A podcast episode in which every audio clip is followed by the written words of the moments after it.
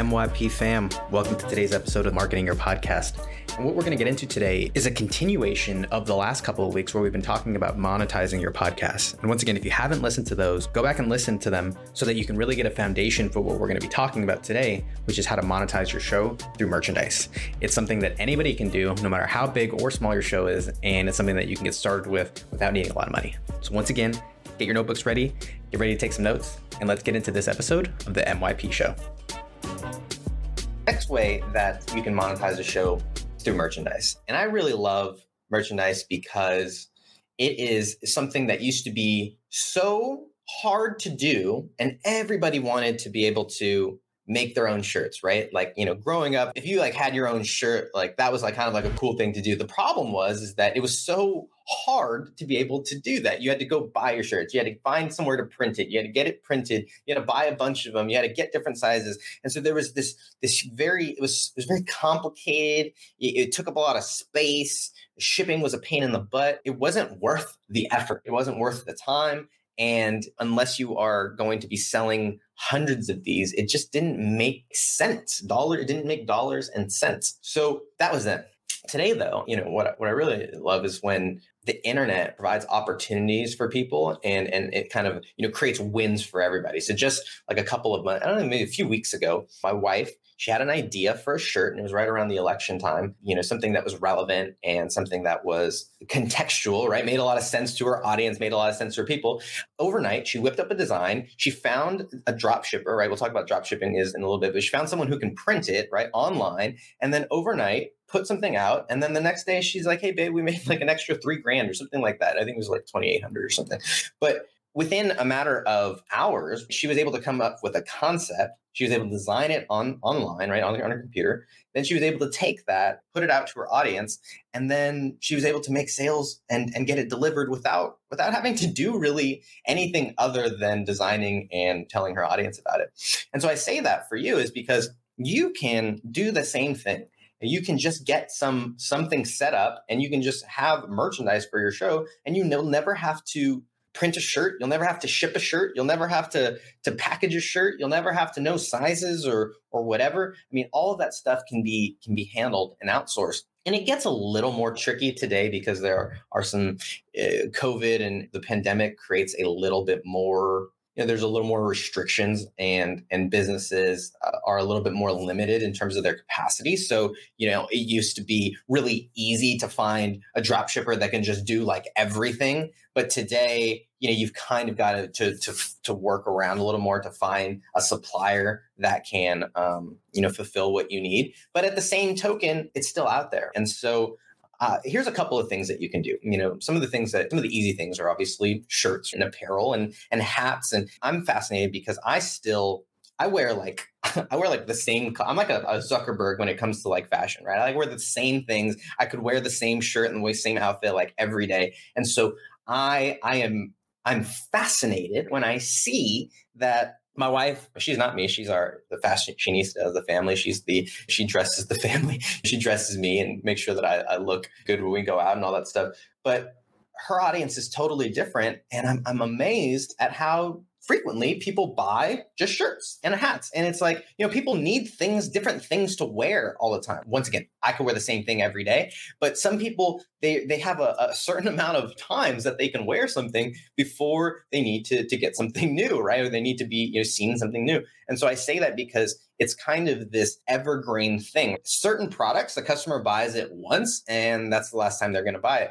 But apparel, merchandise, and some of these different segments, people are going to buy those things over and over. And so you can do basic stuff like having your show or having your slogan or having your logo. But I want to encourage you to take it to like the next level and one of my favorite examples of this is a podcast called The Fighter and the Kid. And they had their own kind of challenges and struggles. But early on, one of the things that they did really well is they had t shirts that would come out of inside jokes from a, a particular podcast. And so, what I mean by that is that their t shirts would be designed with sayings or graphics or something that would relate to one of the stories or jokes or themes that came up on the show. And so listeners, by buying this or by offering this to their listeners, they were creating this this kind of inside this inside joke, if you will. They were creating this inside joke with their listeners because nobody else knew what it meant, but someone could put it on and they could feel like they were a part of that community. If someone else was a listener of that show and saw that shirt, they would totally get it.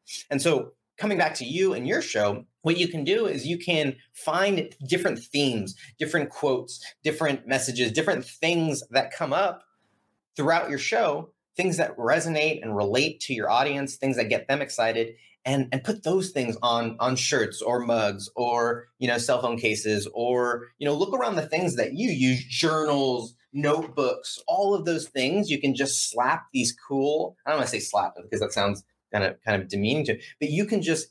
The reason I use that word is you can easily put these different images, word. You can you can you can easily get things printed on things a lot easier than you could 10 15 20 20 30 years ago and, and then you can sell it and so the way that it works is there's a company that will print and ship and do everything in terms of the the, the manufacturing and the shipping and let's say they charge $18 for it. You know, that might be a little high, but let's say they, they charge, let's say 15, right? To make numbers easy. Well, if you just, you, all you have to do is you get to keep whatever's on top, right? So if they take 15 and that's their chart, that's their price to, to print and ship it, well, then you you pay you charge 25 to your uh, audience and you make $10 a shirt every time right without really having to do anything else. And so it can be right if there are some evergreen themes or if there are some things that you can just kind of put up once and then every show can kind of direct people back to that's a way that you can consistently make money um, without having to put out you know effort consistently. Use your show as breadcrumbs i call it like the breadcrumb method. And, and what you should think about is getting utilizing your show to go back to something else right? It, it, the show is is actually the worst place to try and sell or try and convert if you will i think this is the word you use or close people on the show right? The show should be like the gateway drug like the the doorway into the rest of the stuff. So what i would encourage you to do is do something else that's going to get them like on a list. Or so what i would say is maybe they can go sign up for a promo code or maybe they can go to your, your website and get a, a 30% off coupon or maybe like giving them some sort of direction or i'm a big fan of email lists and text lists and, and selling through those channels using the the podcast really to build brand create connection um, give value. And then when other people have raised their hands and said you know what I'm an active listener, I'm an engaged listener. I want that promo code. I want that discount. I want that coupon. Or or maybe it doesn't have to be a coupon, right? Maybe, you know, depending on your show, but maybe you give them a resource or I think like a really easy thing to do for a lot of uh, shows is to catalog or collect your three best or your five best episodes or, you know, if you want us to send you our our list of favorite episodes or like a toolkit or just something that's not like a newsletter or something that's like not like hey get notified every time we come out with a new episode. Like people can check their app for that. They don't need they don't need an extra email. And so that's why giving them something in a value or collecting or curating or cataloging something of value for them and then delivering that to them in exchange for a way to communicate with them is going to make it a lot easier for you to go oh here's a new episode. And by the way you know, here's an option, here's a shirt that we just released or whatever it is, right?